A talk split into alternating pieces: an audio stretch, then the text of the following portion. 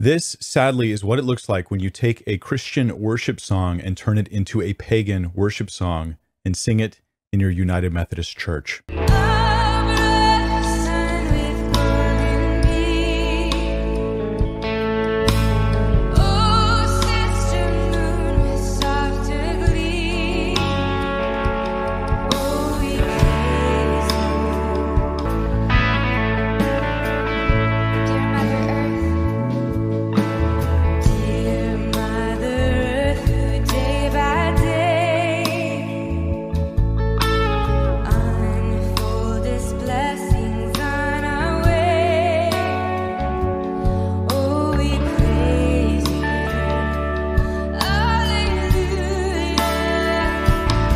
Let's talk about this. About 900 years ago, Francis of Assisi wrote this hymn that was based on Psalm 148. It was about creation worshiping God. Then about 100 years ago, it was put into English, English and music for us to do, and it's been sung for many years. It's a favorite song. I love it. Great song. It was rewritten here to reverse the psalm, reverse the scripture, reverse Christianity, and reverse the meaning so that instead of the psalm crying out, hey, we want creation to be worshiping God, this cries out, hey, let's worship creation. So it's not saying like Psalm 19 does that creation is declaring God's glory. And by that, like the sun's existence, glorious existence, kind of points to God's glory in creating it. Instead, of course, it is sun, we worship you, moon, we worship you, earth. The blessings we have come from you, not from God, but from earth and we we praise you. Then it even goes so far as to use the term alleluia. This is actually a really unique word, the word alleluia. Have you known this? This word alleluia or hallelujah is a Hebrew word, and this is the word in the in the languages of the world that has been brought into the most numbers of different languages. Just dragged right into those other languages as missionaries have brought the gospel and taught worship songs to the people and had them reading the Bible. The name of God is actually hidden in the word hallelujah. It's that last phrase, that last syllable, Yah, as in Yahweh or Jehovah, right? This is the name of God. What the word means in Hebrew is praise God or praise to God. This is what it means in Hebrew. What this church has done is it has taken this word that literally means praise God, the God of the Bible, the God of Judaism, the God of Christianity, the this true God, the God who created all things, and it's used that word to worship the sun, to worship the moon, and to worship the earth. It's it's it's a horrible thing, but it's not just shocking. It's bad for deeply spiritual reasons. So what does scripture actually say about this topic? By the way, this this church is called Open Worship and they're a First United Methodist church in Denton, Texas. But what they're doing is described in detail in four steps in the book of Romans. Let's look at it now. Romans 1:18 says, "For the wrath of God is revealed from heaven against all ungodliness and unrighteousness of men, who by their unrighteousness they suppress the truth." For what can be known about God is plain to them because God has shown it to them. For his invisible attributes, namely his eternal power and divine nature, have been clearly perceived ever since the creation of the world in the things that have been made, so that they're without excuse. So creation tells us that there's a God. We don't worship creation, but it does tell us that there's a God. You look around and you go, it's obvious that there's really a God out there. I think the majority of humans do look around and actually have this response for those who don't see that, we like to bring extra arguments and and evidences like the fine tuning argument, or we could argue from the the first cause. We could argue from a number of different ways, cosmological arguments, wonderful, interesting things to help convince people, help open their eyes to see the truth of the fact of God's existence. But here it's saying that we're without excuse because creation tells us that God exists. But look at how it describes the four things that are happening with I, I, I hate to say it. It grieves my heart to say this about this open worship church in Denton, Texas, this First United Methodist Church. For although they knew God, they did not honor him as God or give thanks to them, but became futile in their thinking, and their foolish hearts were darkened. Claiming to be wise, they became fools and exchanged the glory of the immortal God for images resembling mortal man and birds, animals, and creeping things. That's they're replacing God with things in nature. That's the idea. Verse 24. Therefore, God gave them up in the lust of their hearts to impurity to the dishonoring of their bodies among themselves because they exchanged the truth about God for a lie. And what did they do? They worshiped and served the creature rather than the creator who is blessed forever. Amen.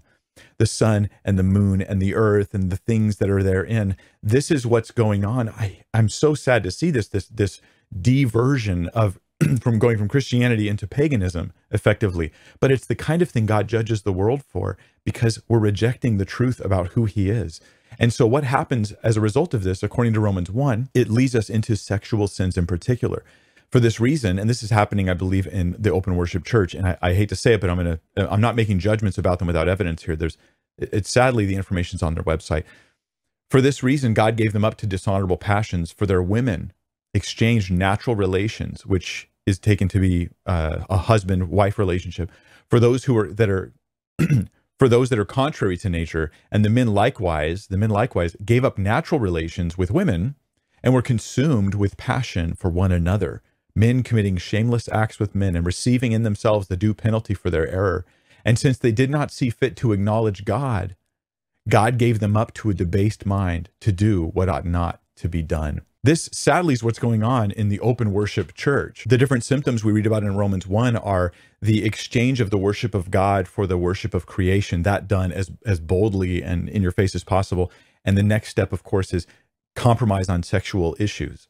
And this, of course, is something that's important to Denton Church. This is part of their identity, is that they're going to support LGBTQ plus, you know, all those kinds of lifestyles and everything. And they're they're and if you are sympathetic to this kind of idea, I want to encourage you just to realize that if you believe one little thing, it might open you up to the idea that there's problems with this view. And that is that loving people doesn't necessarily require agreeing with them, affirming whatever they believe, and encouraging them in whatever lifestyles they feel are important to them or part of their identity. But sometimes loving people is actually disagreeing with them. In fact, this is kind of inherent in the nature of the message of Jesus that he goes into the world and he tells them, I love you all, and then tells them all, repent. the combining of these two concepts of him loving us, God so loved the world, he gave his only son, yet only those who turn and receive Christ, not everybody, those who turn and receive Christ can be forgiven. This is this is at the core of the gospel here. This idea that yeah, love doesn't mean acceptance. Love means invitation. But there are there are changes that God is asking us to make about our attitudes and actions. Our tendency to worship creation, as this church is doing, is understandable from one perspective because pragmatically it makes religion easier. Religion gets a lot easier when I worship creation. If I worship the sun and the moon and the earth and these things, if I refer to them and I personalize them, they'll never truly become personal. They won't ever make demands on me the way God does, asking me for holiness, sacrifice of following Jesus and living in this world as as as someone who knows that judgment is coming. In fact, the sun and moon and stars and the earth are never judging you. They don't judge you. There's no eternal judgment. All this stuff kind of falls to the wayside. And all we really start caring about is the things that sort of make our lives better right now. Now that's understandable and and excusable if this life is all you have. But if there really is eternal life, then this life needs to be seen in light of eternal life. And that's something that doesn't happen when you start worshiping creation itself because it focuses you on this world. And Jesus made it clear he's like he's not of this world. We're not supposed to be of this world. And we're supposed to be living for the kingdom to come, to store up treasures in heaven, all this kind of stuff. Forgive me, I'm just preaching at you now. But the point is that if you if you start worshiping creation, one of the side effects is that your the requirements that God places on you that are uncomfortable and that disagree with culture around you, all of a sudden those things fall away. Those things aren't necessary anymore and things get easier. Yeah, you have a much more self-serving religious perspective on things rather than you serving God. It's it's kind of more like Jesus following me than me following Jesus. What I want to encourage you to do about this, especially if you're part of this church, is to take a stand there's many probably who are in this fellowship who hear these things and you think, oh, I don't want to make waves. You know, I'm trying to be gracious and loving. We're sort of told not to judge. And so you feel like you shouldn't speak up. But I would encourage you, if you are part of the church, speak up. I'm not asking everyone else to go and send them emails and and and all that. I don't know what benefit that's going to actually be for this church. But if people in the church, members in the church, people who are part of that group, you stand up and you say, it, it's time to take a stand. It's because this is this is blasphemy against God. This is betrayal against Christ this is such a big deal that it's time for us to take a stand and we will either bring change or we will leave and bring as many people with us out of this darkness and into true light as possible. This is this is a huge issue. So graciously, confidently stand, hold your ground, speak truth, and when you not if when you get demonized, when you get vilified for standing up and speaking truth and calling people towards God, don't worry about it.